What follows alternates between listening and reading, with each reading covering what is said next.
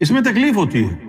اپنے ہاتھوں سے جس کی پرورش کی ہو، اپنا خون دیا ہو، اپنے دن رات ایک کر دیے ہوں جس کے لیے، جس اولاد کے لیے۔ وہ اولاد بڑی ہو کر آپ کے مرشد کی بارگاہ میں گستاخی کرے۔ تو پھر دل جو ہے خون کے آنسو ہوتا ہے۔ بہت تکلیف ہوتی ہے۔ لیکن یہ تکلیف سہنی پڑتی ہے۔ اس مرحلے سے گزرنا پڑتا ہے۔ یہ داغ دل پر لگانا پڑتا ہے۔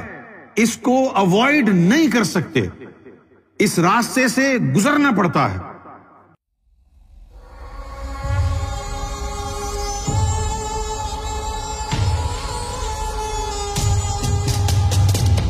ہم جس کو اپنی فیملی سمجھتے ہیں، ہمیں معلوم نہیں ہوتا ہے کہ ہماری اصل فیملی کیا ہے۔ ایک ہماری فیملی ہوتی ہے جس سے ہمارا خون کا رشتہ ہوتا ہے، اور دوسری ہماری فیملی ہوتی ہے جس سے ہمارا نور کا رشتہ ہوتا ہے۔ جو خون کے رشتے والی فیملی ہے، جب تک آپ کا نور سے تعلق نہیں ہوتا، اس میں آپ خوش رہتے ہیں۔ ایسا نہیں ہے کہ کسی کی دو بیویاں ہوں تو اسی گھر میں لڑائی ہوتی ہے۔ بیویوں کی بات نہیں ہے، نسبت کی بات ہے۔ دو نسبتیں ہوں تو لڑائی ہوتی ہے۔ بھلے وہ نسبت بیوی کی ہو، بھلے وہ نسبت دو خاندانوں کی ہو، بھلے وہ نسبت دو خداؤں کی ہو۔ قرآن مجید نے بھی کہا ہے کہ اگر دو الہ ہوتے تو زبردست فساد ہوتا۔ لوکانا فی ہی ماں اللہ فسد کہ اگر اللہ کے علاوہ کوئی اور بھی الہ ہوتا تو بڑا زبردست کا فساد ہوتا۔ تو ایک فیملی ہماری خون کے رشتوں کی ہے۔ جب تک ہمارا نور سے تعلق نہیں جڑتا نا، تو وہ فیملی ہمیں بہت عزیز ہوتی ہے۔ لیکن جب ہمارا نورانی تعلق جڑ جاتا ہے سمجھے؟ تو پھر ہمارا رجحان اس نورانی فیملی کی طرف ہو جاتا ہے۔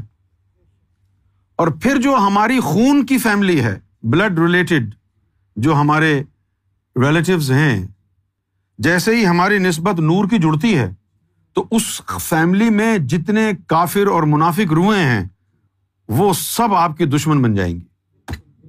سب۔ یہاں تک کہ ماں بیٹی کی دشمن بن جائے گی، بیٹا باپ کا دشمن جائے، بن جائے گا، باپ بیٹے کا دشمن بن جائے گا۔ کیونکہ روحوں کا فرق آ گیا۔ جب تک آپ کی روح ڈسکور نہیں ہوئی تھی، رب سے نسبت نہیں جڑی تھی، تو کوئی مسئلہ نہیں تھا۔ اب جب آپ کی روح کے وارث آ گئے گور شاہی سے تعلق جڑ گیا، اللہ کا نور آپ کے اندر آ گیا، تو ایسی دشمنی ہوگی جو دشمنی یعنی کافر کو کعبے سے بھی نہیں تھی۔ تو تمہارے اصل رشتے دار یہ نہیں ہے اگر تم نورانی ہو تو تمہارے اصل رشتے دار وہ ہیں جن کے دلوں میں نور ہے۔ وہ نوری نسبت ہے۔ سرکار کے آستانے پر پاکستان، حیدرآباد میں سرکار کے گھر پر پولیس والوں نے ریڈ کیا۔ تو جو سرکار کے ماننے والے لوگ تھے، ذاکرین تھے، وہ تو گھبرائے نہیں، وہ تو کھڑے رہے وہاں پر۔ لیکن جو سرکار کے گھر والے تھے، جیسے بھائی ہیں بتیجے ہیں، وہ دیواریں کود کود کر کے بھاگے۔ جیسے سرکار کے ایک بھائی تھے تاریخ چچا، انہوں نے دیوار سے چھلانگ لگا دی، ان کی ٹانگ ٹوٹ گئی۔ لوگوں نے سرکار کو فون کر کے کہا کہ سرکار ذاکرین وہیں کھڑے ہوئے تھے آپ کے ماننے والے، یہ آپ کے فیملی والے بھاگ رہے تھے۔ ان کو زیادہ ڈر کیوں لگا؟ تو سرکار نے فرمایا کہ یہ خون کے رشتے دار ہیں۔ ان سے ہمارا تعلق ایسا نہیں ہے۔ جن کے دلوں میں نور ہے، ان سے ہمارا نوری تعلق ہے، ان کو ہم پر بھروسہ اور یقین ہے۔ یہ مت کہو کہ نظر کرم فرما دیں، بیٹا درست ہو جائے، بیٹی درست ہو جائے۔ ایسا نہیں ہوگا۔ جس کے مقدر میں جو لکھا ہے، وہی لکھا رہے گا۔ اب آپ نے فیصلہ کرنا ہے۔ آسان تو چیز یہ ہے کہ آپ کا بیٹا نہیں مانتا تو اس کا دین اس کے لیے، آپ کا دین آپ کے لیے۔ سب سے بہترین دنیا داری کے حساب سے جو پالیسی ہے، یہ ہے، لکم دین اکم ولی دین تیرا دین تیرے ساتھ، میرا دین میرے ساتھ۔ آپ اس پر بات ہی نہ کریں۔ بیٹے کو کہہ دیں کہ میرا تعلق سرکار گور شاہی سے تو نہیں مانتا، تو نہ مان، تیری مرضی ہے۔ نہیں مانتا، تو اس موضوع پر دوبارہ مجھ سے ڈسکشن نہیں کرنا۔ ختم ہو گئی بات۔ اللہ کی مرضی ہے۔ آزر کے گھر میں ابراہیم پیدا ہو جاتا ہے۔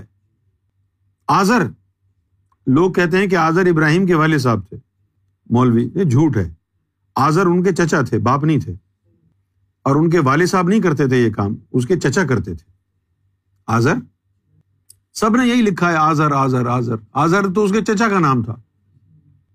خیر، والد صاحب بھی کافر تھے، لیکن بت نہیں بناتے تھے۔ وہ جو ان کو آگ میں پھکوایا گیا تھا نا، یہی واقعہ ہے وہ۔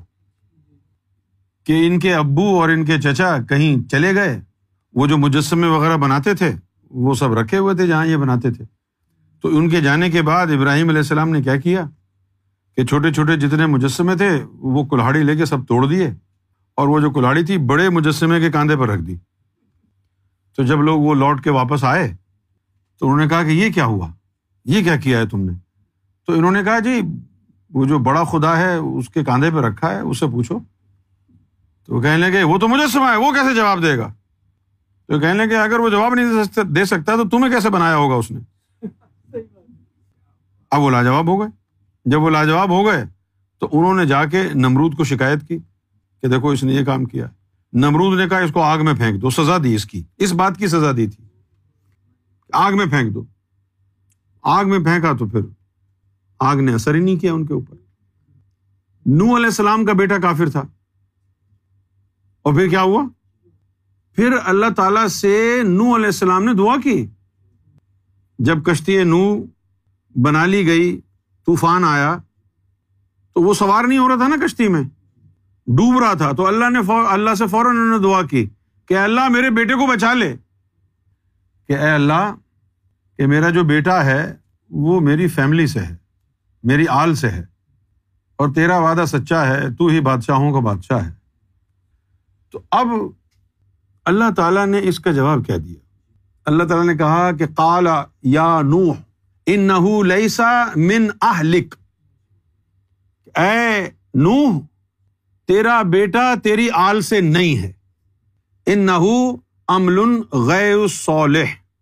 کیونکہ اس کے پاس عمل صالح نہیں ہے، وہ صالح عمل والا نہیں ہے، صالح نہیں ہے۔ اور پھر یہ کہا، فلا تسا ما لئی سلکا بہی علم. اور دوبارہ ایسا سوال نہ کرنا جس کا تجھے علم نہ ہو. اور اگر تم نے دوبارہ ایسا کیا تو میں تیرا شمار جاہلوں میں کروں گا. کتنی سخت بات کہہ دی نو علیہ السلام کو. تو اب تو یہ جو ہے، اللہ کا قانون ہے. کوئی غلطی سے تو کافر پیدا نہیں ہو گیا تھا نا نو کے گھر میں، کہ اللہ کو پتہ نہیں چلا ہو یہ کافر بھیج دیا نبی کے گھر میں تم نے. ایسا تو نہیں ہوا۔ سب اللہ تعالیٰ کی مرضی سے ہوتا ہے نا۔ جب کسی نبی کے، جب کسی رسول کے، جب کسی فقیر کے گھر پر غیر سوال اولاد پیدا ہو جاتی ہے، یہ اس نبی ولی کا امتحان ہو جاتا ہے۔ کہ جب وہ لوگوں کو اللہ کی طرف بلاتا ہے، تو لوگ اس کو تانے دیتے ہیں، اپنے بیٹے کو تو دیکھو، اپنی اولاد کو تو دیکھو، ہم کو تم صحیح راستہ دکھانے کی بات کرتے ہو۔ اپنی اولاد کو تو دیکھو، تانے ملتے ہیں۔ اور یہ اس کا امتحان ہو جاتا ہے۔ لہذا آپ یہ سوچنا ہی چھوڑ دیں۔ اگر آپ ذاکر قلبی ہیں اور آپ کی ماں یا آپ کا باپ، آپ کی بہن یا کوئی اور رشتے دار اس تعلیم کو نہیں مانتا، آپ کے مرشد کی بارگاہ میں غساخیاں کرتا ہے، تو پھر وہ آپ کے خاندان سے نہیں ہے۔ وہ آپ کی فیملی سے نہیں ہے۔ اگر اللہ نے نو علیہ السلام کو یہ کہا ہے کہ تیرا بیٹا تیری آل سے نہیں ہے تو میں اور آپ کیا ہیں؟ اب آپ کا خاندان بدل گیا ہے۔ اب آپ کا خاندان نوری لوگوں کا ہو گیا ہے۔ اب آپ کے خاندان میں کافروں کی جگہ ممنوع ہے۔ یہ بات اب آپ کو سمجھنی پڑے گی۔ جب تک آپ کے دل میں نور نہیں جاتا، تو جو کافر اور منافق روحیں آپ کی بہن، بھائی، ماں باپ کی صورت میں آپ کے گھر میں رہتے ہیں، ان کو پتا نہیں ہوتا ہے کہ یہ مومن ہے لیکن جیسے ہی آپ کے دل میں نور جاتا ہے، فوراً شیطان ان کے پیچھے آ جاتا ہے کہ یہ تیرا دشمن ہے۔ تو وہ بھلے سگے باپ، سگے ماں، سگا بھائی، سگی بہن کیوں نہ ہو؟ چھوڑیں گے نہیں وہ آپ کو؟ چھوڑیں گے نہیں۔ ہر حال میں آپ کو نیچا کرنے کی کوشش کریں گے، تباہ اور برباد کرنے کی کوشش کریں گے۔ بھلے وہ آپ کے سگا باپ کیوں نہ ہو، سگی ماں کیوں نہ ہو؟ ہم کو تو پورے ہندوستان، پاکستان، بنگلہ دیش سے خبریں آتی کہ میرے باپ نے میرے لیے یہ کر دیا، میری ماں نے ایسا جادو کروا دیا، اس نے ایسا کروا دیا، اس نے ایسا کروا دیا۔ تو ان رشتوں کا کوئی اعتبار نہیں ہے۔ یہ مٹی کے، خون کے رشتے اسی دنیا کے ہیں۔ اصل رشتہ نور کا ہے، جو یہاں بھی ساتھ ہے، وہاں بھی ساتھ ہے۔ اصل رشتہ نور کا ہے۔ اور اگر اس نور کا رشتہ طلت اور بابر نے نہ بنایا ہو سرکار گور شاہی سے، تو وہ بھی سرکار گور شاہی کے لیے اجنبی ہیں۔ نہیں معلوم کون ہے۔ نور کا رشتہ ہے جو یہاں بھی رہے گا اور وہاں بھی رہے گا۔ اس میں تکلیف ہوتی ہے۔ اپنے ہاتھوں سے جس کی پرورش کی ہو، اپنا خون دیا ہو، اپنے دن رات ایک کر دیے ہوں جس کے لیے، جس اولاد کے لیے۔ وہ اولاد بڑی ہو کر آپ کے مرشد کی بارگاہ میں گستاخی کرے، تو پھر دل جو ہے خون کے آنسو ہوتا ہے۔ بہت تکلیف ہوتی ہے۔ لیکن یہ تکلیف سہنی پڑتی ہے۔ اس مرحلے سے گزرنا پڑتا ہے۔ یہ داغ دل پر لگانا پڑتا ہے۔ اس کو اوائڈ نہیں کر سکتے۔ اس راستے سے گزرنا پڑتا ہے۔ ہاتھ نہیں اٹھا سکتے۔ کہ اے اللہ میری مشکل دور کر، میرے بیٹے کو ایمان دے دے۔ نہیں ہوگا۔ خاص طور پر گستاخی کے بعد تو امید ہی نہیں ہے۔ کیونکہ اللہ کا طریقہ نہیں ہے یہ۔ سرکار سے میں نے سنا کہ اگر اللہ نے کسی کو نوازنا ہو، تو پھر گستاخی کی نوبت اللہ آنے ہی نہیں دیتا ہے اس سے پہلے ہدایت دیتا ہے۔ اور اگر وہ گستاخی کر چکے، تو یہ عمل بتا رہا ہے کہ اللہ تعالیٰ نے اس سے بیزار ہو چکا ہے، اللہ اس کو ہدایت نہیں دینا چاہتا تھا، تب یہ گستاخی کی نوبت آئی ہے۔ بچانا ہوتا تو گستاخی سے پہلے بچاتا۔ یہ سارے رشتے، یہ ساری خوشیاں گوہر سے پہ ہم گوہر سے قائم۔ گوہر سے رشتہ جو نہ ہو دائم، تو ایسے رشتوں کا کیا کرے؟ جب بات حق اور باطل کیا جائے، تو ماں، باپ، بہن، بھائی کا رشتہ یاد نہیں آنا چاہیے۔ پھر صرف حق اور باطل دیکھنا چاہیے۔ کون حق ہے اور کون باطل ہے۔ کیوں؟ اس لیے کہ حق کو اوپر جانا ہے اور باطل کو رخصت ہونا ہے۔ لہذا کوشش کرو کہ تمہارے رشتے حق والے ہوں۔ باطل والوں نے تباہ اور برباد ہونا ہے۔ تو تم ایسی لاٹری تو نہیں کھیلو گے جس میں نقصان ہو۔ سخت بات کہہ گیا ہوں گا میں، لیکن حقیقت یہی ہے۔